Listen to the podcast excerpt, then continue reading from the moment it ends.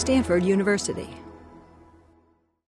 This is Aron Rodrigue. I'm Aron Rodrigue, the, the, director of the Stanford Humanities Center, and uh, I'm pleased to welcome you to this uh, afternoon's uh, lecture by uh, Fred Cooper. Professor Cooper is here at the Humanities Center as the Marta Sutton Weeks Distinguished Visitor for 2010. This is the second of two lectures this week, and tomorrow he will do the final event of his visit a seminar coming out of his recent book, co authored with Jane Burbank, who is also here, who also teaches at NYU, who will also join him in leading the discussion. So you're all welcome. And I will be taking the boardroom, and the reading is uh, um, uh, selections of the reading are outside on the table uh, by the entrance. And um, uh, Fred Cooper will be introduced this afternoon by Jim Ferguson, the chair of the Department of Anthropology at Stanford. Jim.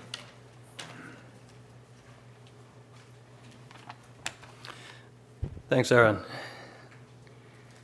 It's only after I agreed to do this introduction that I started to think about what a daunting task I had agreed to take on in introducing Fred Cooper. It is difficult to overstate Fred's standing and importance for the field of African studies. He is quite simply one of the truly great historians of Africa, period. So, in thinking about this introduction, I have struggled to find a way to convey the scope, power, and importance of his work. As a kind of intellectual shortcut, I thought one approach might be to point to his importance in my own intellectual development. This will yield a very partial glimpse of Fred's contributions over the years, but perhaps a revealing one. I first encountered Fred as a labor historian his 1980 book, From Slaves to Squatters, made a major impression on me when I was first entering graduate school. This penetrating study analyzed the end of slavery not simply as the advent of what many accounts are content to call freedom, but as a process of transition to new systems of property and labor control, and as a historical moment that illuminated both the workings of colonial power and their stark limits.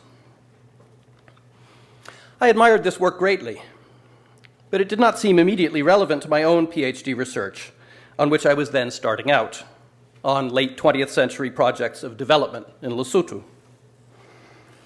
When I started reading for this project, though, I found another side to Cooper's work. He had, it turns out, just done a masterful survey article that laid out a remarkably comprehensive and authoritative account of, as he put it, Africa in the World Economy, an article that anticipated many of the arguments that I hoped to make. But I was not disheartened. After all, I wasn't just interested in the political economy of development. I also wanted to explore the intellectual genealogy of the development concept. But here, too, Cooper was already on it, doing the groundbreaking work that would eventually lead to his influential edited volume, International Development in the Social Sciences. I gritted my teeth and moved on. Some years later, looking for something new, I turned to what I thought was a very different project a study of mine workers on the urban Zambian Copperbelt. Again, though, much of the foundational work had already been done by someone named, you guessed it, Frederick Cooper. I think it was at this time that I began to intone his last name in something of the same anguished way that Jerry Seinfeld says the name Newman. His monograph on the African waterfront dealt brilliantly with issues of urban disorder, colonial projects of modernization and stabilization, and the persistent lack of fit between European categories of knowledge and government on the one hand and African realities on the other. And on the topic of African cities, where I was trying to develop a new approach, I was startled to find that the critical perspective I was struggling to arrive at was already comprehensively laid out in the introduction to his edited volume, Struggle for the City. Desperately seeking a way out of the Cooper labyrinth, I took yet another turn. I would write a book of essays on globalization in Africa.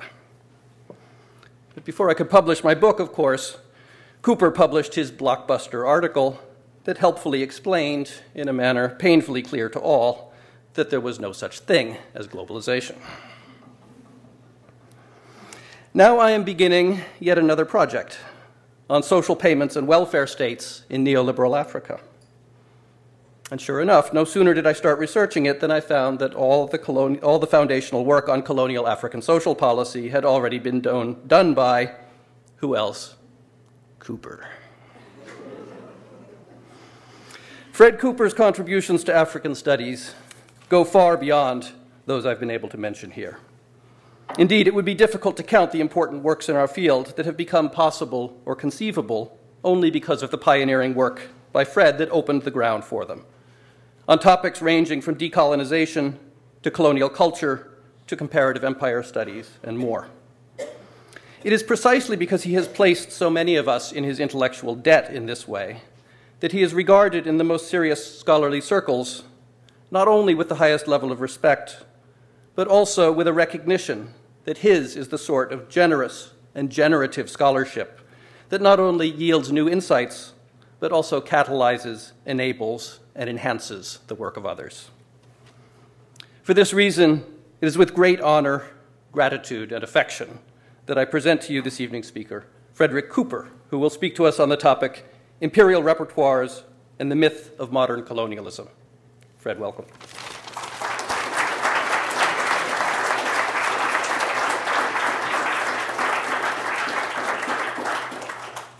Well, thanks very much for that generous introduction, Jim, which, which omits only one thing that Jim's book on development in, in Lesotho was a mind opener for me and one of the inspirations for the, for the project that eventually became the edited book, International Development of Social Sciences, to which Jim contributed a chapter. So these influences are mutual. And I want to thank as well Aron for his kind invitation to come here and, and allow me to have this very exciting week and to have some uh, continuous conversations over the course of it. Uh, and now for the provocation of the day. In 1871, the King of Prussia proclaimed himself to be Kaiser, Caesar, of the German Empire, following his victory over another self proclaimed Emperor, Napoleon III. The ceremony took place in Versailles, thereby appropriating a rival's claim to imperial authority. The new realm became known as the Second Reich, creating a genealogy that originated in the Holy Roman Empire, the First Reich, whose roots in turn go back to Charlemagne and then the Roman Empire. Looking beyond the specifically German pedigree was more than an empty gesture. The Reich included large areas where people spoke Polish, Danish, and French, and despite having defeated the Austrian Empire in 1866, the Kaiserreich did not attempt to incorporate the German speakers of that realm into a political structure on a German basis. Only later did this venture turn overseas.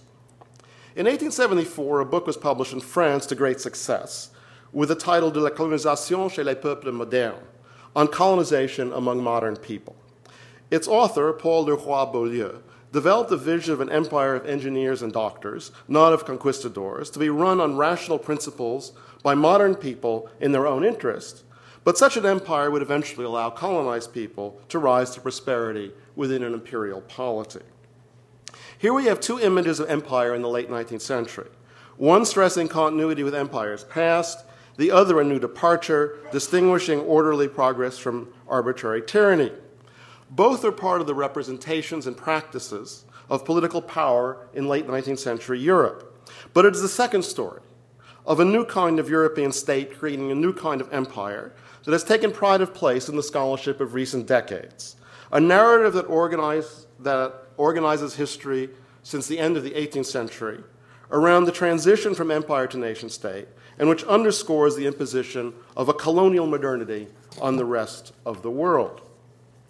My talk emerges from a book I have written with Jane Burbank called Empires in World History Power and the Politics of Difference.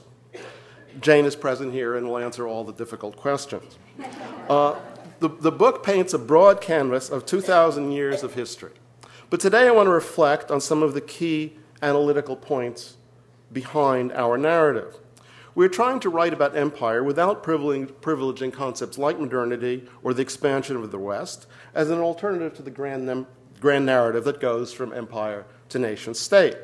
The 19th century is when this argument runs into other ways of seeing things. Nobody doubts that Rome was a vast empire building project. That empire should be the model for constructing a new state in 1871 is less obvious. And even less so is the fact that the relationship of state and nation was still an open one in 1945. And then empires could still be evoked as models for reconstructing a diverse polity. That was the subject of my talk here on Monday. To recall one point briefly, it might appear to us bizarre that in the debates over a constitution for post war France, uh, that would include French territories in Africa, the Caribbean, and Asia, legislators cited as a relevant precedent the extension of citizenship to all free males of the Roman Empire in 212 AD by the Emperor Caracalla. His colleagues at the time did not think this so odd, and they repeatedly referred to the Austro Hungarian Empire, the British Commonwealth, the federal structure of the United States, and the national republics of the Soviet Union as they pondered what to do. Our French legislature is making a point that France was a complex polity, presiding over diverse forms of society, protectorates with their own nationality and sovereignty, as well as colonies and overseas provinces. And then had to think of ways of balancing inclusion, differentiation, and control. Republican France couldn't do this in the same way as hierarchical Rome, but it faced the same problem how to give diverse people, especially local elites, enough of a stake in an imperial system to do what was needed of them and retain enough of a center to maintain control and profit from it. Terms like Second Empire or even Third have been applied to the empires of France and Britain in the 19th century. We are deeply skeptical of an argument that holds that old empires disappeared, turned into nation states, and then sent out to conquer new areas for glory and lucre in the name of the nation. Our argument is not, a la Joseph Schumpeter, that 19th century empires were atavistic, a reversion to a pre modern uh, past. But we are saying that the category of modern is not helpful in analyzing them that we learn more by avoiding the notion of epochal transformations, by keeping in play tensions between different forms of political organization, and by recognizing the coexistence of different kinds of states. We use the concept of imperial repertoires, for we think that the reason why empires were around so long and continued to provide such plausible models for political change was their flexibility Juggling the relationship of incorporation and differentiation was what they did, not bound to the idea that a single people were supposed to rule themselves or rule over other people. National sentiments and nationalism move in and out of this story, but they don't frame it. What worried empires most was other empires, at the end of the 19th century as much as at the beginning. Some empire forms were failing in the end of the 19th century, but other forms were appearing. Japan, and later Nazi Germany and the Soviet Union. The context which shaped so much of European politics, not least the rise of nationalism, was inter empire rivalry. Since the fall of the Roman Empire and the rise of Islamic caliphates, later the Mongol empires, and still later the Ottomans, Western Europeans found themselves both divided and hemmed in on continental space. The maritime empires of the 16th century arose in the context where the, where the extending where extending power within Western Europe was a zero sum game. And the greater cohesion of the Ottomans made external resources the only way for a would be emperor to get beyond geopolitical constraints and the strength of local lords. Rulers were as intent on preventing someone else, someone else's imperial consolidation as advancing their own. We argue that overseas empires reflected weakness and division, not a metahistorical trend stemming from an inherently European predilection for expansion or domination. China and the Ottomans may, in the long run, have suffered from their relative strength at this time, for they were doing very well by consolidating territorial power and control over key trade routes by land or by sea. China's key role in enhancing trade in East Asia provided most of the incentive for Europeans to seek long distance connections, the Ottomans the necessity to follow a maritime rather than a continental route no one at the time knew how things would turn out. And for all the changes that followed from extended maritime networks, the rivalry of imperial powers in Western Europe remained and became an incentive for military and fiscal innovation. Becoming or preventing a new Rome remained the key, if not the key, to European power politics. Charlemagne, Charles V, Napoleon, and Hitler were part of this history. The repertoire of imperial power was enhanced by the technological and organizational innovations of the 19th century the steamboat, rapid fire weapons, the telegraph, bureaucracy separated from loyalty to individual monarchs, ideas of progress as a political goal. Yet imperial rulers of the era failed to produce structures that, was, that were systemic, durable, and effective instruments of social change.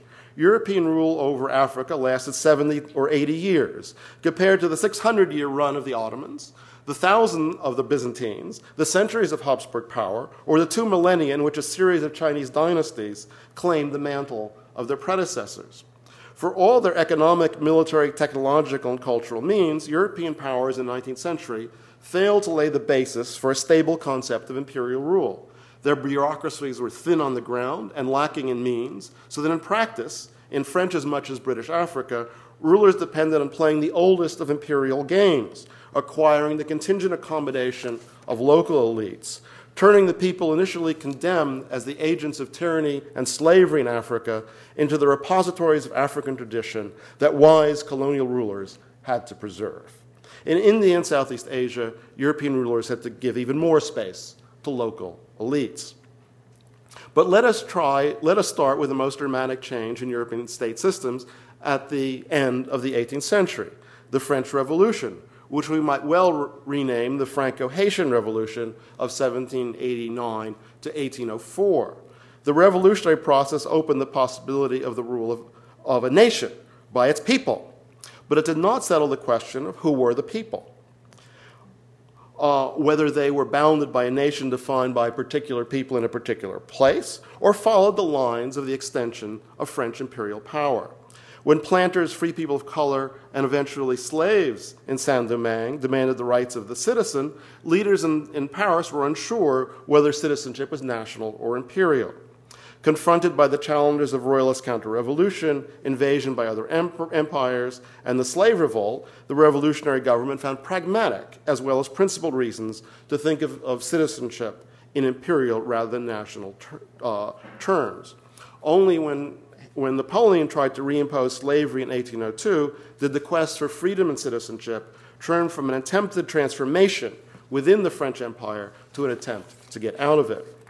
Similarly, the revolutions in North and South America were revolutions within empire before they were revolutions against empire.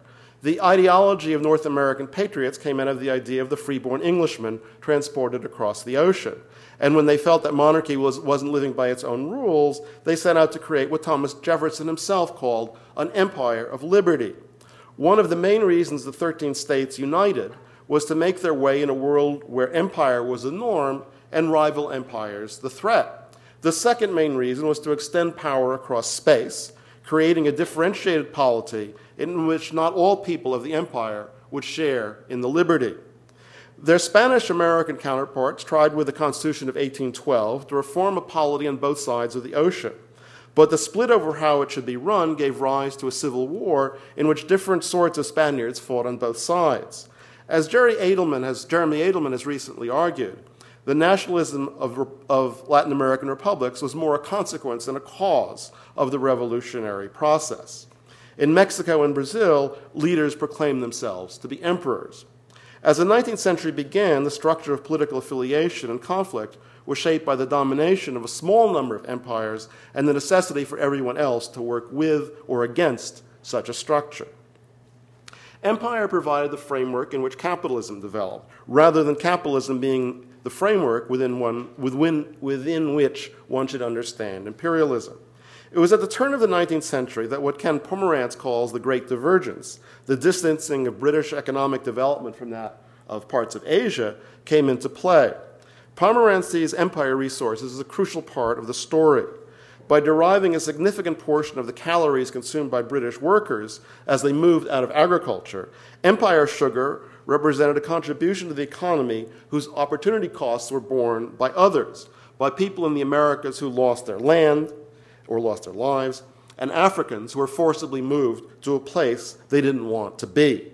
At this point, empire was essential to, the, to these developments. Without the protection of power exercised across oceans, the sugar islands of the Caribbean were vulnerable to the attacks of rival empires.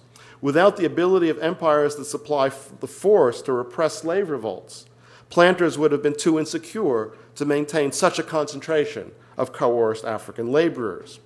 Closer to home, capitalist development, especially in its early phases, needed a strong state capable of enforcing and legitimating, legitimating property relations and maintaining discipline. And what John Brewer calls the fiscal military state in 18th century Britain was also the product of empire, of concentrating resources in military and financial institutions in the context of rivalry among empires, especially those of France and Spain. But in the abstract, capitalism did not depend on any particular form of rule. It has flourished under different sorts of regimes, from electoral democracy to fascism to China's post communist one party state. Capitalism seems, seemed to make commodities independent of the social and political relations among people who produced and consumed them.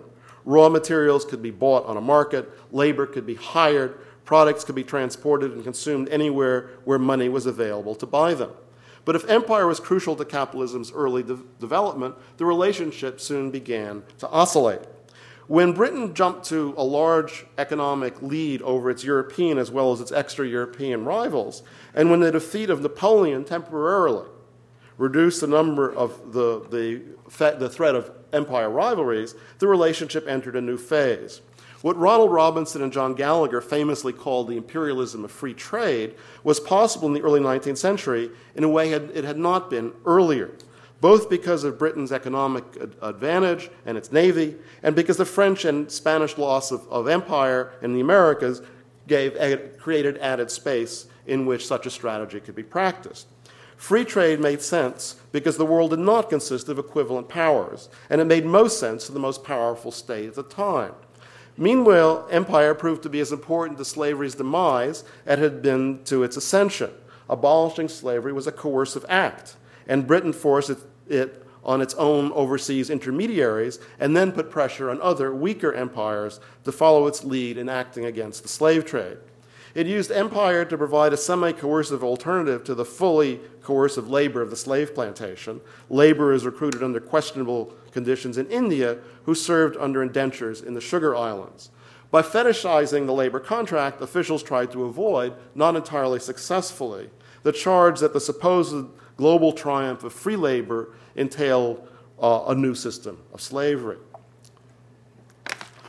But the imperialism of free trade was imperialism and not just trade, because always on the verge of becoming something else.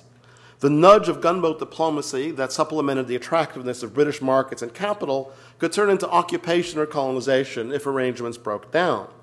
When later in the century, Germany and to an extent France began to challenge uh, British industrial hegemony, the situation to re- reverted to what had long been the Western European norm rivalry among a small number of powers intent on using continental and overseas resources in their quest for domination.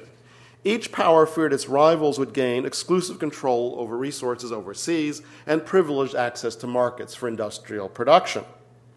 The most characteristic episode of the late 19th century of late 19th century empire, the scramble for Africa, was really about preemption, a fear that if one European power, say Germany, moved to incorporate uh, territories into its empire, others would be excluded from access. Had Europe in the 1890s consisted of anything like the 27 states that are part of the EU today, there would have been no need for a preemptive scramble.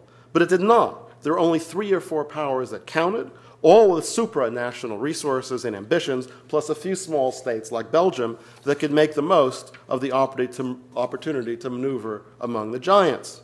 The concept of preemption helps us to understand why the scramble for Africa occurred so rapidly and why afterwards all the European powers invested so little in actually developing its resources. They had accomplished what they had to do. Only when World War II dealt a blow to all the European powers, victors as well as losers, and when all overseas empires lost their grips at the same time, were Western European powers free from the rivalries that had beset them from the fall of the Roman Empire a lineage of attempted domination that runs from Charlemagne to Hitler. Only at this point, both winners and losers were free to participate in an increasingly interactive world market, free of the temptations of empire. To say this is to get ahead of the game. That Habsburgs, Romanovs, and Ottomans were significant enough actors in the early 20th century to be essential to the alliances and intrigues that led to World War I, and vibrant enough to reform their imperial structures several times over, is often overlooked in a vision of European history that implies that such states should have known they were anachronisms and gracefully dissolved into national components. There is no need to belittle the appeals of nationalism in the 19th century. The question is the structural context in which nationalist and other forms of politics could play out. The Habsburgs, for example, not only were capable of creative adaptations, the dual monarchy of Austria and Hungary of 1867, but provided a system that, in some ways, corresponded better to the way people in Central Europe actually lived than did the idea of a territorially demarcated state. A large portion of people who lived in the boundaries that Hungarian nationalists eventually claimed were not Hungarian and a large percentage of Hungarians lived outside of Hungary. Jews could find a place in, in empire that they couldn't in a nation state. The bloody unmixing of people that occurred in Central Europe after 1918 reminds us that people who saw the danger of the nation state indeed had much to fear. They were not mere dupes of backward looking aristocracies. The Austro Hungarian Empire continued to loom large enough in people's political imagination that its diverse populations largely fought loyally during World War I. The Ottoman Empire, when faced with the loss of much of its Christian population, the result as much of intrigues by Russian, Austrian, and British empires as secessionist movements, developed an Islamicist account of itself to retain its appeal to Arab elites in the eastern Mediterranean and Lawrence of Arabia notwithstanding, largely retained in World War I the accommodation, if not the loyalty, of those elites. Russian expansion across the Eurasian continent mirrors that of the United States across North America in the 19th century, except that Russia deployed a much more adoptive repertoire of power over the peoples it conquered, finding a variety of ways to incorporate local authorities, work with religious leaders, move threatening people around, and give others a stake in a vast spatial system where lines of authority pointed to the czar. The threats to Russia's imperial system came much more from contestation over the center than from restiveness at the edges, and both liberals and Bolsheviks viewed their future through imperial lenses as much as did their czarist foes. In all these empires, reformers were concerned with being with the times and all were aware that what those times meant was being set by the wealthiest and most dynamic of imperial powers. But such ideas did not fit in national containers. The biggest challenge of the old empires were, first of all, other empires, whose support for national movements in other people's empires was necessary for several such movements to gain much leverage. And secondly, the unevenness of capitalist development. The growing technological advantages of the early industrializers and the escalation of military technology uh, in the competition among them forced Ottomans and others to go into debt to maintain their place in inter empire competition. And the debts they acquired to France and Britain, among others, opened the door to forms of financial imperialism that made the encroachment of Western European uh, empires in Algeria, Libya, and Egypt, for instance, hard to resist. Commerce was also a solvent of imperial ties making it harder for Istanbul to remain so important to the commercial communities of Jews, Greeks, Armenians, and others that had once been its hallmark. And ideas traveled faster still, not just nationalism, but liberalism, constitutionalism, socialism, feminism, all of which posed challenges to dynastic rulers. Connections across space were at least as big a challenge as the unification of national space. This brings me back to my principal theme the limits of empire in ambition and transformative power, in which at first glance seems like the best case for the domination of a technologically advanced, ideologically self confident Europe over Africa. The widening technology and organizational gap of the 19th century gives rise to a question of whether it meant that colonial government took on a new and unheralded form in world history, or whether it meant that Britain and, fa- and France could be better Ottomans or better Mongols. Chris Bayly has suggested that British action in India in the 19th century uh, took on an increasingly Ottoman approach to empire, focused on the control of space, on exacting land revenue, and ensuring that old and new economic networks that have to pass through imperial nodes. hoping that the usual imperial strategy of governing different people differently would allow the empire to expand and manipulate its various components. I would suggest that in Africa, Britain and France acted more like Mongols than either could possibly admit with a machine gun and a telegraph playing similar roles to the arrow wielding cavalry and the relays of horse borne messengers by which Mongols could inflict terror over vast spaces without taking on the burden of too much administration uh, or too much uh, transformation. Mongols, of course, were much more religiously and culturally tolerant. But I will suggest later that the hallmark distinctions of 19th century colonialism, based on notions of racial inferiority and cultural backwardness, were themselves unstable notions, less coherent than an, than an ideological basis of a new colonialism. Certainly, many thinkers in, and actors in 19th century colonization wanted to portray that what they were doing as modern. Leroy-Beaulieu's book of 1874 was a case in point. Even earlier British writers like Thomas Macaulay or James Mill had advocated a colonization in India that would discard the deference, albeit a condescending one, extended to Oriental princes in favor of a vigorous program of remaking India in a British image. These were arguments. They weren't the only arguments, and not, certainly not the only practices of their times. And attempts to read an essence of colonialism off such texts is a shortcoming of much of today's scholarship colonial studies. Aware as they were of the possibilities of modernizing the te- techniques of colonial governance, imperial rulers are cautious to make use of them. Take the example that Bernard Cohn has made into an iconic demonstration of Foucauldian analysis of modern governmentality in the colonies, the Indian census. The idea of a population that could be demarcated, counted, and classified was central to such a concept. And Cohn made much of early efforts in the 19th century to follow such a script, culminating in the 1872 census, in which thousands of Indians were employed to collect census data, helping to define India as a single space within a British empire, while enabling colonial analysts to describe a population classifiable by caste, tribe, and religion. This is an important insight, but it cannot be generalized to a pattern of modern colonial governmentality. If this were so, then what can one make of the fact that the first census of the British colony of Kenya was only conducted in 1948? From the 1890s through the first half of the 20th century, officials in, in Kenya, indeed in most of Anglophone and Francophone Africa, were not thinking of the surveillance of Africans as a matter of analyzing a population. Rather, they were thinking of Africans as members of tribes, analyzable as ethnic collectivities, under the natural rulership of chiefs, whose intermediary status was what made the colonial system work at an affordable price, without the trouble of developing its resources too intensively. Keith Breckenridge makes a similar point about what might appear at first to be Africa's most bureaucratized state, South Africa. After trying various schemes to track, keep track of people, births, and deaths, the South African government decided in the 1920s that it was too much trouble and depended too much on chiefs who had their own ways of doing things. So that, to, to quote Breckenridge, the state consciously chose not to gather the most important, indeed the most basic information about its African subjects, end quote. It was only in the late 1930s and 1940s, in, in, Africa as a whole, that British and French officials realized that they indeed lacked knowledge of how migration, regional commerce, and overseas connections had actually reshaped the way people lived and skirted the mechanisms by which these governments maintained control. But there's another problem with Cohn's view of colonial governmentality and modernity. There was nothing very new about censuses. Chinese empires had conducted censuses and cadastral surveys for over a thousand years. Ottomans and even Mongols had long done censuses as well.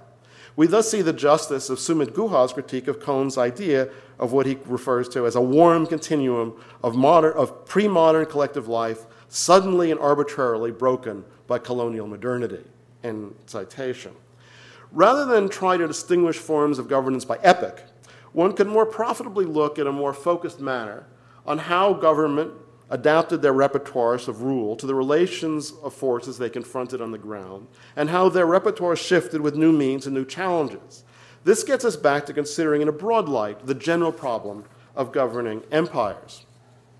The problem of governing large spaces, first point, the problem of governing large spaces at long distances with diverse populations. Ancient Rome and China and 19th century Russia shared this problem with European governments pushing into Africa and Asia. Speed of communications, better military technology, and tighter organizational hierarchies helped spread empire. But more conquests meant more spaces to rule, and hence the need for more intermediaries. Whatever the condescension of European elites towards Indian princes and African chiefs, there were so few white officials on the ground that the problem of acquiring the contingent accommodation of indigenous elites had only rarely gone away. The closest one comes is in colonies with large numbers of white settlers, South Africa or Algeria. And these turned out to be administrative nightmares in their own ways, with their demanding settlers and embittered Africans. The actual process of collecting land revenue and labor in India through princes and zamindars entailed compromises and tacit understandings. In colonial, in, in Africa, conquest proved easier than routine administration as armies inflicted terror on villages, distributed cattle and women, and moved onward. That early British officials promised, under pressure from missionaries and anti slavery activists, to act against slave dealing kings and chiefs did not prove a durable basis for bypassing intermediaries. By the early 20th century, colonial rulers were settling for a more modest form of rule. French assaults on Islamic leaders gave way to cooperation to the annoyance of missionaries. If slavery had to be abolished, it could be defined narrowly and elite power maintained in places like northern Nigeria or coastal Kenya. In most of Africa, revenues could barely pay for their administrations, and only do that if these administrations were cheap. Hegemony on a shoestring, as Sara Berry calls it. When trouble loomed, exemplary terror, corporal punishments, and penal sanctions for violations of labor discipline were used and almost as frequently criticized by humanitarians precisely because they seemed out of keeping with current ideas of humane governance. Such practices were neither modern nor, modern, nor non modern. They were ugly, brutal, and practical. Second point that fits into my argument about the larger framework of empire the multiple agenda, agendas of the actors involved. For some colonies, for some, colonies were a chasse gardée, a protected zone where mediocre businesses could operate with minimal competition. For others, they're a place where souls could be saved. And missionaries, as J.P. Daughton has shown, were far more numerous and important in Africa than all the representatives of secular modernization doctors, engineers, and school teachers. Some bureaucrats wanted to transform Africa in their own image, others learned the ways of the societies they were operating in and pretended to act as if they themselves were traditional rulers, les rois de la brousse in the French expression, the, the kings of the bush. The repertoire of empire included still the worst sorts of predation in the early 20th century, of which King Leopold's Congo became a notorious example. Chartered companies reminiscent of the British East India Company of an earlier era had a brief revival, subcontracted sovereignty, along with a commercial prote- protected zone, rife for abuse and not particularly successful. But other commercial interests, particularly in coastal West Africa, were content to treat Africans as trading partners, and they defended such a version of legitimate commerce as a matter of principle as well as of their own self interest.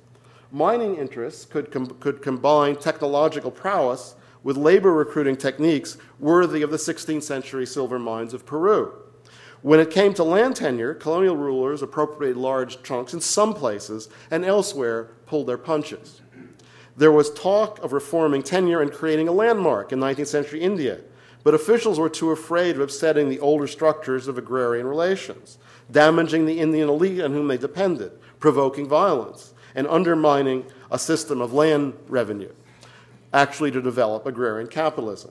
In Africa, South Africa represented virtually the only case of a thoroughgoing capitalist transformation until well into the 20th century. And it was possible not only because of the discovery of diamonds in the 1860s and gold in the 1880s, but also because of an older pattern of white settlement that was sufficiently deep to make possible the supervision of workers by owners and policing of the entire system by white officials. And South African capitalism took on a form that was not only racialized but tribalized based on a fiction that Africans weren't really workers, not the anonymous labor power of Marxist theory, but members of traditional communities that were to be kept intact while men temporarily left for labor. As Jacques Marseille has argued, colonization made the most difference to weaker f- firms and weaker sectors of the French economy. They took advantage of protected zones, and in time of recession, when imperial preference shielded, not always effectively, a franc or sterling economy from adverse trends in world markets. The kind of investments in colonies that Lenin thought had become a necessity for finance capital never materialized, both because capital had plenty of alternatives and because colonial regimes rarely developed the infrastructure to make an uh, investment in a broad spectrum of economic activities attractive in most of Africa and much of Asia. What stands out in the period of high colonialism is the unevenness of economic change, islands of acute exploitation in seas in which governments knew little and cared little about what went on. That 19th century empires had a varied repertoire of economic policy and of power is not just a point for historians to observe. It was the focus for debate at the time. There were bitter arguments over what kind of colonialism was acceptable in Western Europe, that had, in a Western Europe that had become increasingly conscious of, it, of itself. The conferences on Africa in Berlin in 1884 and Brussels in 1890-91, echoing that of Berlin on the Balkans in 1878, were key moments at which different European powers tried to regulate their own conflicts and present a common vision of civilization to each other and the rest of the world. Africans, Africa's colonizers were supposed to suppress trade in arms, slaves, and liquor, and they were to avoid conflict with each other by positing effective occupation as a standard for territorial claims, which in turn would be subject to negotiation. Of course, the system failed, and not just in the way powers gave up on governing Africa systematically. The problem that the conferences tried to solve by negotiation, moderation, and a collective project of benevolent imperialism remained. The existence of a small number of European states trying to combine continental and overseas resources into imperial blocks in competition with each other. Hence the preemptive scramble for Africa that I alluded to earlier, hence the willingness of conquering powers to reify African tradition and make their deals with local elites, hence the pattern of empire intrigue that led into World War I. And that brings me to my third point about empire empire and moral space. When Bartolome de las Casas wrote his tract in the 1540s about the cruelty of the Spanish toward the Indians of the Americas, he was making an argument about the obligations of Catholic monarchy toward people living in the space of empire. In the 1780s, Edmund Burke's indictment of Warren Hastings and the British East India Company was also an argument about empire as a moral space. The great tradition of anti slavery led into, led into arguments about the obligations of colonizing powers, and eventually into critiques of colonialism itself. Metaphors about stains on the British flag or the obligations of Republican colonizers abounded in such debates. What interests us here is not that such, a, um, such arguments created a genuine code of conduct for colonizers or a vision of liberalism or republicanism imposed on colonized populations, but that such debates were unresolved. I began by talking about the implications of citizenship ideology in French plantation colonies in the 1790s, giving rise to an, to an argument about whether, uh, whether people uh, throughout the empire had such rights. The argument was going on in 1848 when slavery was definitively abolished in, in the French Empire, and it was going on in 1946 when, when France de- debated whether citizenship should be extended to all its subjects throughout its African and other empires. That such arguments were even possible, of course, represents one of the great political breakthroughs in the 18th century that popular sovereignty became a possibility, something that one could claim. It was not one which Europeans necessarily acquired from themselves, for themselves. Over the next hundred years, France itself was ruled by kings and emperors for most of the 19th century. But it was a reference point for both the continent and overseas. That gave rise to a question which made little sense before which was the populace that was to be sovereign? Several revolutions, not least the American ones, began with que- that question quite open. Exclusion on the basis of religion and civilization and race took on a different meaning when the specific and vertical channels by which people connected to their monarchs could be set against the possibility of horizontal affinity of a nation of citizens and perhaps an empire of citizens. The importance of racist ideology and racially defined practices of government in 19th century empires is clear. But if we associate such ideas and practices with a century, we have a problem. The ideas were neither the object of consensus among European intellectuals and rulers, nor were they stable. Racial differentiation was shaped not just by grand ideas, but by conflicting practices on the ground. We need to be careful about a direct association with Enlightenment's thought alleged propensity to make categorical distinctions uh, with the rise of scientific racism that elaborated cate- categorical distinctions among peoples and turn them into a, a justification for white domination. Enlightenment thinkers, Diderot himself stands out in this regard, were as capable of taking apart the rational basis for distinctions as others were of making them. Diderot thought that distinctions among people provided no legitimate argument for empire. Arguments about race were ongoing throughout the 19th century. And another, from another angle, the growth of Anglo American religious reformism in the early 19th century, outside of secular strands of Enlightenment thought, also requires much more weight and subtle analysis than the Enlightenment bashing that post colonial theory has popularized. Once one gets away from, from large generalizations, there is a lot to be said about the interplay of race, culture, and socioeconomic change. Studies by Catherine Hall in the British West Indies and Richard Price in South Africa portray a religious universalism among missionaries early in the century, a view of people of African descent as open to conversion and participation in a world of small scale farmers and, and, entrepreneurs who could be political as much as economic uh, agents. They then explain, in quite different contexts, how missionaries' encounters with people who had very different ideas about how they wanted to live uh, produced frustration and bitterness among these missionaries, opened the doors to doubts about whether Africans or their descendants were redeemable. They also show how strongly such ideas were contested within missionary establishments. We know as well that the imposition of colonial rule in West Africa later in the century resulted in the marginalization of those Africans furthest along on what might, have con- might be considered a civilizing process. Literate Christian Africans in coastal communities found themselves excluded from a situation in which formal bureaucratic channels were claimed by whites, and African intermediaries were supposed to be traditional. Once again, such arguments were contested, especially by educated Africans themselves, whose innovations in political organization and in founding independent Christian churches at century's end opened up a critique of colonialism at its very origins. In scientific circles, as, as, as, Helen Tilley has recently shown in the British case, there was little consensus after 1900 about what science had to say about race, whether distinctions were immutable, subject to various forms of improvement, or whether they expressed human diversity. These were issues that were debated. The uncertainty in the late 19th century over whether colonization would be vigorous or not, systematic or not, transformative or not, should encourage us not to look for new imperialisms, but to try to think about imperialisms as they were. Empires existed in continental and maritime space. They raised questions about the nature of, in, of internal structures and imperial rivalries. The Ottoman Tanzimat and the abolition of slavery in the British West Indies were overlapping processes, attempts to articulate a coherent agenda in which elites and large empires could believe. The dual monarchy of 1867 in Austria Hungary and the arrangements Britain devised with Canada, Austria, and New Zealand were creative, if not entirely convincing, attempts to preserve an imperial structure in which diverse elites might maintain an interest.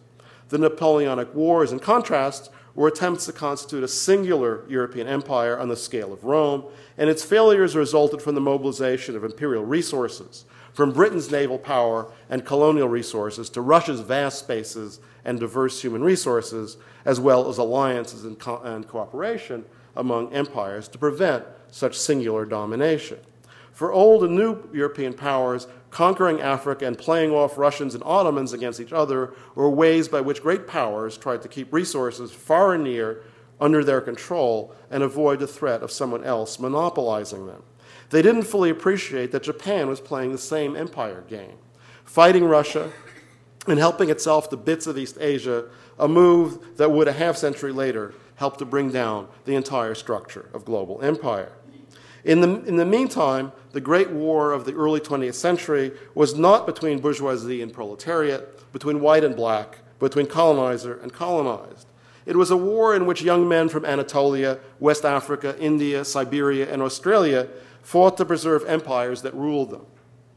Historians who dismiss Ottoman, Austro Hungarian, and Russian empires as a type of polity that should have long disappeared into the world of nations might note that people from around these empires fought with similar, with similar combinations of loyalty and coercion as people in other empires, and that Africans and Indians fought as well, if not by choice, at least by acquiescence. If we avoid the trap of seeing the world in terms of epical transformations, from one singular category to another, from tradition to modernity, from empire to nation state, we can better understand the world of the late 19th, early 20th century with all its unresolved tensions over the forms of politics, with all, conf- with all its conflict among complex and heterogeneous politics.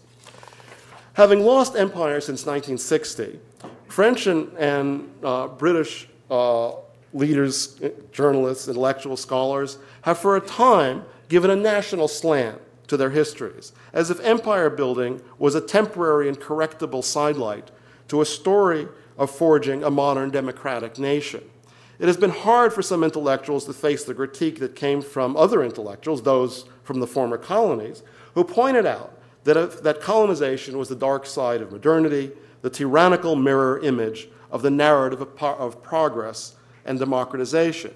Yet this counter narrative still kept the narrative of the European nation and modernity at the center stage of world history, no longer positive, but still all determining. It is still more difficult to acknowledge that the basic story, not just its moral valence, doesn't quite work. That Europeans' ability to remake their political practices couldn't keep up with the imagination of its visionaries. The most salient aspect of the politics of empire in the 19th century uh, was that its tensions uh, uh, that it revealed were unresolved. Tensions between the idea of nation or people and the uncertainty over who the people were. Tensions between desires to control one, one's destiny and entrapment in a structure of inter empire rivalry that periodic attempts to mediate could not contain.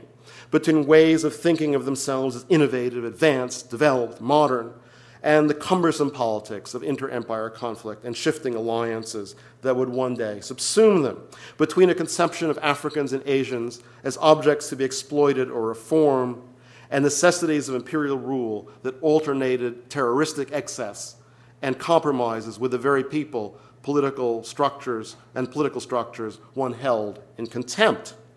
Even the most recent efforts to, to write colonialism back into European history have had trouble giving up the myth that 19th century empire builders created about themselves. Uh, colonial critique, while taking apart the hubris of a European narrative of progress, has tended to make abstractions into causes and deflect re- responsibility onto epics. Those Africans who were the onto epics. Those Africans who were the victims of King Leopold's minions in the Belgian Congo were rounded up by African chiefs in the northern Cote d'Ivoire to work for virtually no wages for planters in the southern Cote d'Ivoire were experiencing the messy and inconsistent realities of colonialism, shaped by sophisticated economic connections and the crudity and the brutality of men who chose their exploitative vocation, and also by the tacit understandings of chiefs and officials among uh, who were aware that they were unequal, but also were aware that each had limited power. Meanwhile, the spiral that led to World War I took place in a part of the world where the Austro Hungarian Empire had recently taken over territory the, from the Ottomans, uh, two dynasties that had been going at each other for 400 years, where Russian, German, British, and French empires were jockeying for geopolitical advantage, and whose efforts both responded to and affected the actions of nationalist movements who had come nowhere close to imposing a national order of things on southeastern Europe. In the 21st century, there are some who still try to explain the world as a clash between those who are modern and those who are not, or between those who impose modernity and those who seek to save themselves from it. And the question with which I would like to end is this Can we perhaps think with any more understanding of the unresolved tensions and complex conflicts with which generations past lived and with which we live today. Thank you for your attention. Thank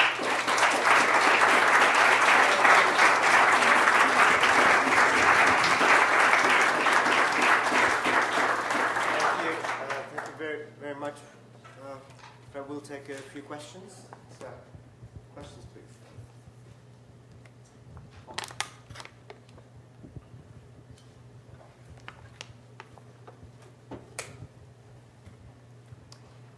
Um, Thank you for the very insightful description of the perspectives on colonialism back in the 18th, 19th century compared to now. My question is, uh, in the United States, um, uh, we've had, for lack of a better word, an awakening of um, slavery that we lost so many lives on, including lives of president, and we have a sense of um, perspectives that are very different than in the 18th and 19th century. When Obama visited Ghana, he visited where slaves came from, which same place I visited 15 years ago. But uh, I'm not an expert in British colonialism right now, but if you just watch Wimbledon tennis right now, in- front of the New England, All England Club, Rudyard, Rudyard Kip- Kipling's quotes are there. The same guy who wrote It's a White Man's Burden for the British to colonize Africa to educate them, to save their souls.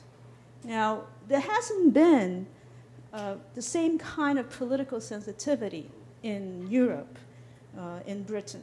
And, um, and in replacement of that, we don't have a British Empire where the sun never sets, but we have a British Commonwealth where the sun never sets.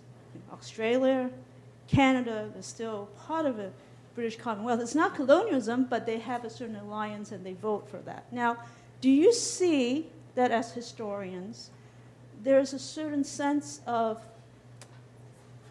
um, the privilege of the elites, that, that there's a certain sense of that awakening that is still lacking in Europe about their role as uh, colonists and having the white man's spirit, and especially their role in Asia. There were many colonies in Asia. You mentioned India, but so Hong Kong, Malaysia, Singapore, and there are a lot of vestiges of, you know, uh, them pushing drug trade, pushing opium into Asia and all that. So, do you see an awakening, and how do you factor that into your conception, you know, of how you understand empires in the modern world? Well, the, the, what you point to, this, this possible possibility of an awakening, awakening uh, awareness of, of colonialism, is, this, is the subject that's getting enormous attention in France. After uh, decades of trying to, uh, to forget, after 1962, when France lost Algeria, or so, or so they would have put it, um, a- after really writing this out of, uh, of French consciousness of, of, of history in favor of a myth of a continual French republic going back to 1789 and a pure Republican ideology that survived various blips and made, made a few errors along the way, but nonetheless carries through. And this is now a subject of a very uh, uh, engaged political debate in, in, uh, in France. But mean, meanwhile, very, this very strong national narrative has been, has been written a very, about a very French France with, with, with very French uh, conception of politics. Uh, and the story I'm trying to, to tell is not just one uh, of, uh, of French dominance over other people, but, but that France had to deal with real live people pushing back, uh, and in some cases pushing back very, w- w- quite, quite effectively. So I think there is becoming a, a more uh, dynamic awareness of empire, but, it's, but it is running again, in, it runs smack into uh, a, a kind of national uh, uh, tunnel vision uh, that's written strongly in, in, into, into history. I'm more involved with the, with the French instance than the, than, than the British one, but if you, if you look at British views of, uh, of empire, there's actually a number of things going on over, over, uh, over time.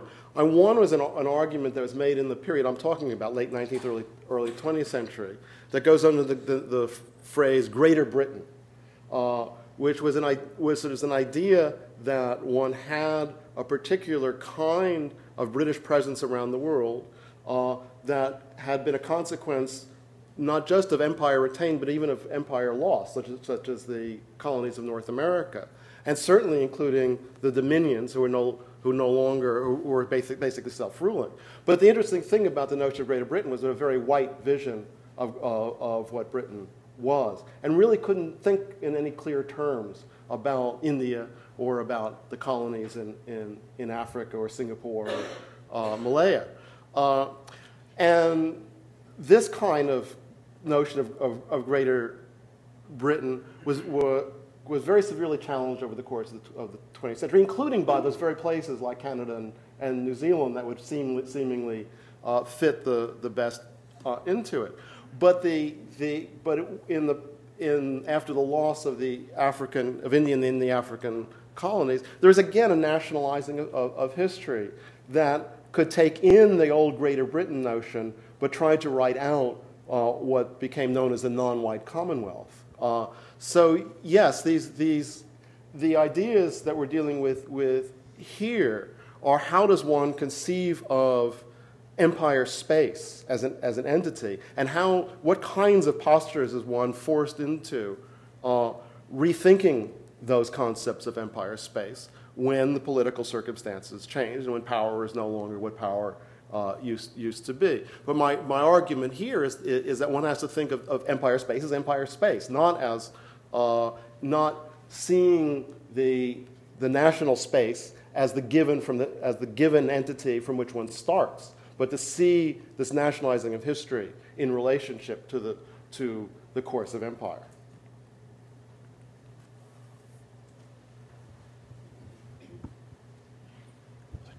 Uh, I, I, appreciated your comments about the uh, European seaborne empires being a sign of their weakness.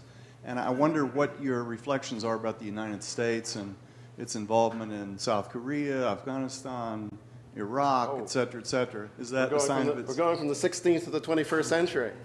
Uh, well, here, let me just state what our basic argument in the book is, is the way we conceptualize the uh, the U.S. empire. We see it, we see it as primarily a continental empire.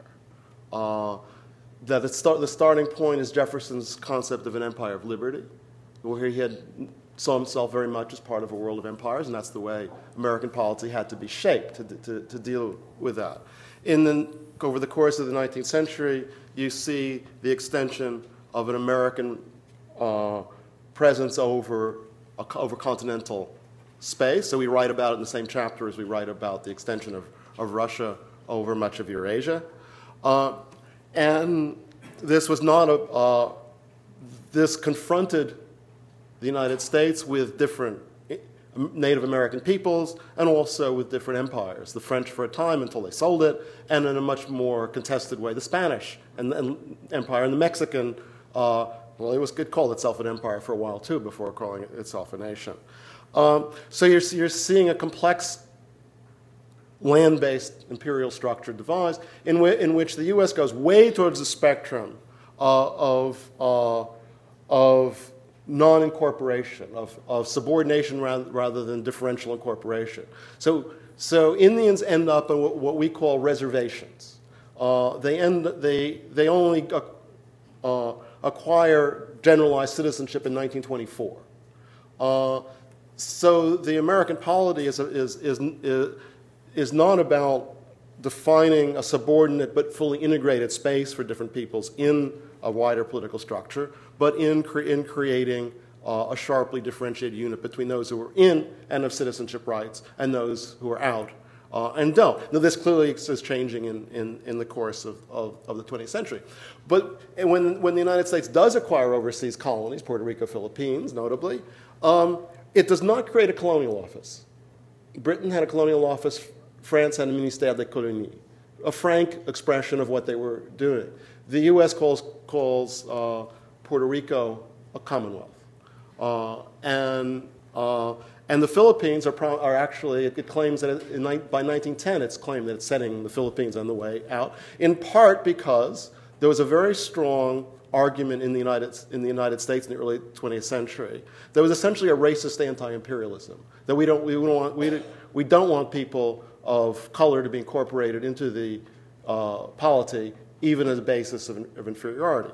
Uh, well, I think this lays the basis for, for, for a power that's fundamentally a, a, a, continental empire that has a set of tools that it can use. It's not the same repertoire as, say, the British have. It doesn't use colonization the same way, but it certainly does use occupation.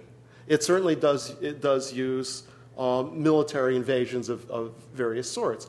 So rather than get into, get into a long disquisition on Iraq and Afghanistan, let me just say that I see this in the in the context of this long trajectory of developing a particular repertoire uh, of, of uh, power that comes out of this particular kind of continental empire that's created from the 18th through the end of the 19th century.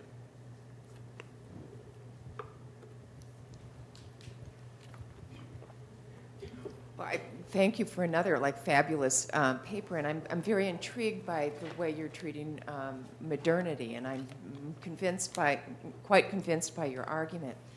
Um, yet I'm you know I'm curious. I, I, look forward to reading the, the full book about it, but I'm curious to hear a little bit more about you about the way you handle different relationships to ideas of the modern that are embraced by various actors mm-hmm. in this in this story um, and how that fits into your idea of imperial repertories and perhaps how it contrasts to a more, uh, you, you, know, uh, something like Jean and John Comaroff's relationship to our, uh, to talking about modernity, colonialism, mm-hmm. and missionization. Well, it so happens that I've written uh, a theoretical article on exactly that subject. Uh, it's, it's a chapter in my book, Colonialism in Question. Uh, it's an article. It's a chapter that's about 70 pages long, so I will not summarize it here. Uh, part of the the the, arg, the, arg, the, the argument is that modernity is used in, in, in so many mutually contradicting contradictory ways that this, this, the, that it loses almost all significance as an analytic concept. Uh, and I think the Comaroffs use it in three or four themselves. Um, and but I think the uh, point by which I respond to, the, to your question is to, is to say my, that, that this critique about the, the, the incoherence of the concept of modernity is a critique of using it as an analytic concept, not at all about using it as, as a native or indigenous concept. So if people talk about modernity, we, we, we, need to listen to them. And that's one reason why I don't want to use it as an analytic concept, because I think there are a lot of modernities out there that have actually been used historically. In the book I cited uh, at the beginning of the, uh, of the talk, La colonisation chez les peuples modernes, word, the, the word modern is right there. So we, we, we got to deal with it. Uh, but what's he, trying, what's he trying to say with it? Well, it, it's, it, it, it is a particular view of, uh, of progress. It's a very Eurocentric view. It makes no sense other than, than, than as a Eurocentric uh, view. Uh, so that's, and that is clearly part of a conceptual apparatus behind a certain repertoire uh, that becomes discussed in the French colonial apparatus. It doesn't, it, but, but my point is that one cannot reduce French colonial practices to some kind of essence of modernity. Uh, they were neither modern nor non modern. They, they, they, they were, as, as, as I said, varied, brutal, and practical.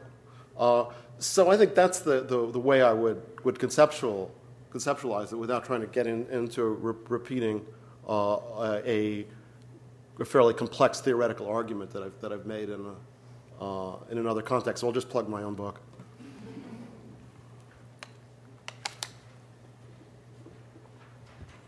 Thank you so much. I guess to echo everybody. Um, this is a little bit of a narrow question, but you focused um, largely on the late 19th, early 20th century, um, and a lot of the problems around how we conceptualize um, ideas of empire and colonialism.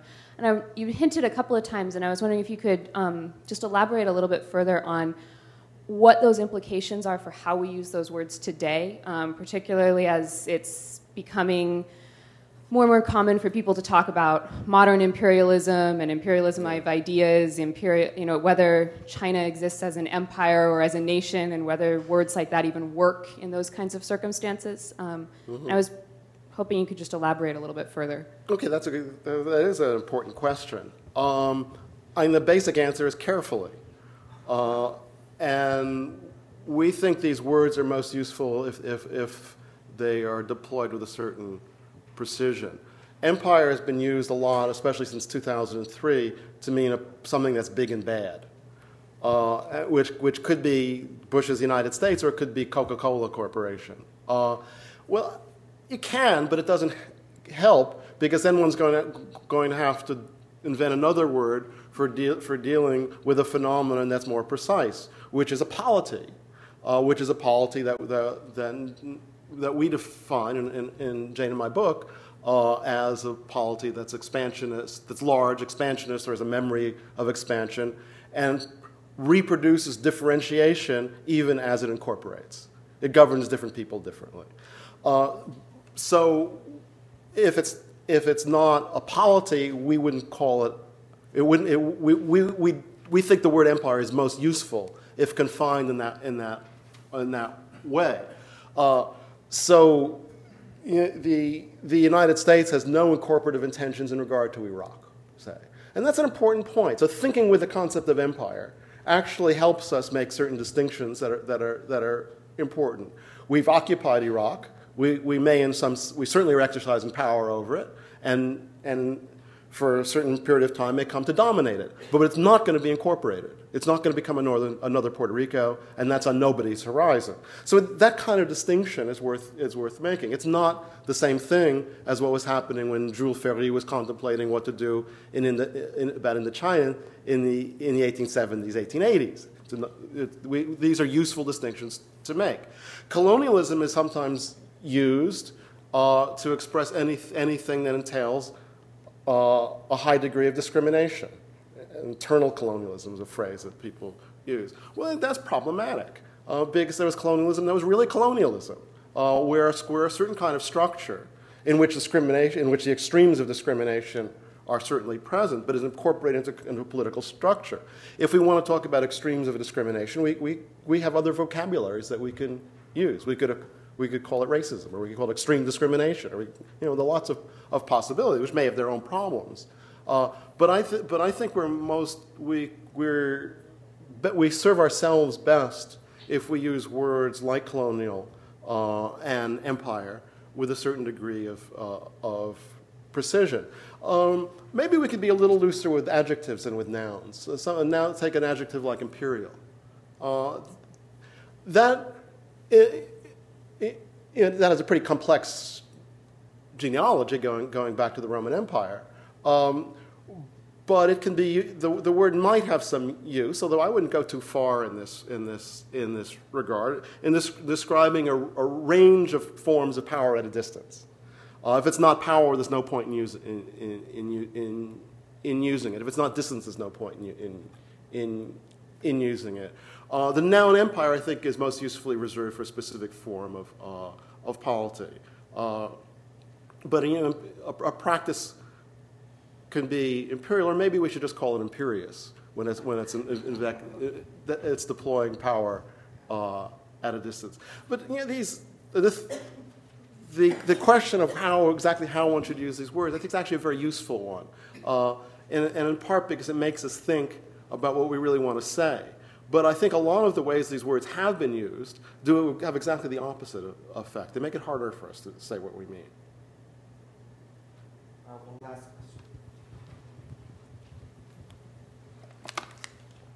Thanks very much. Um, I just have a quick question. I'm fascinated by this connection between um, nations and empires.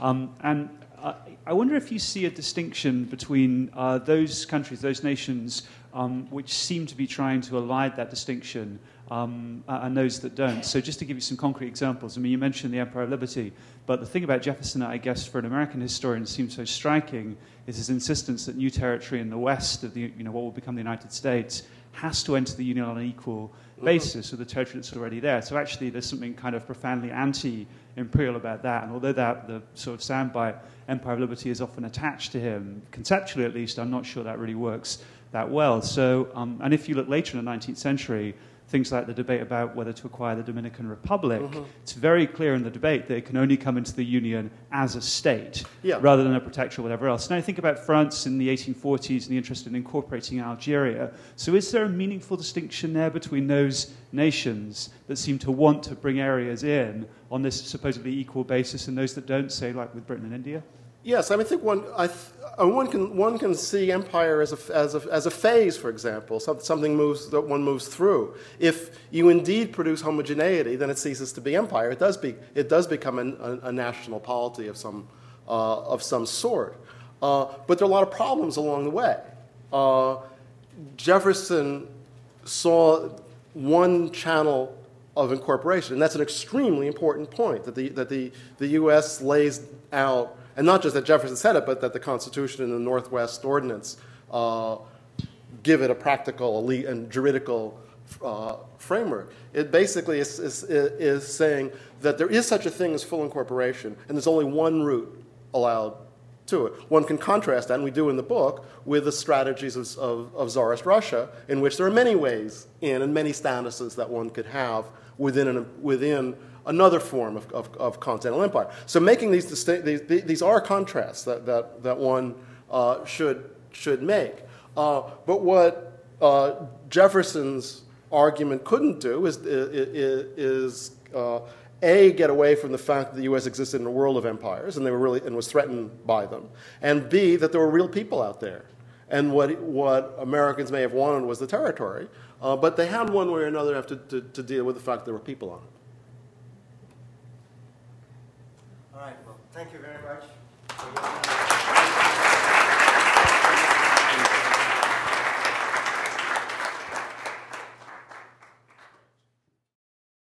For more, please visit us at stanford.edu.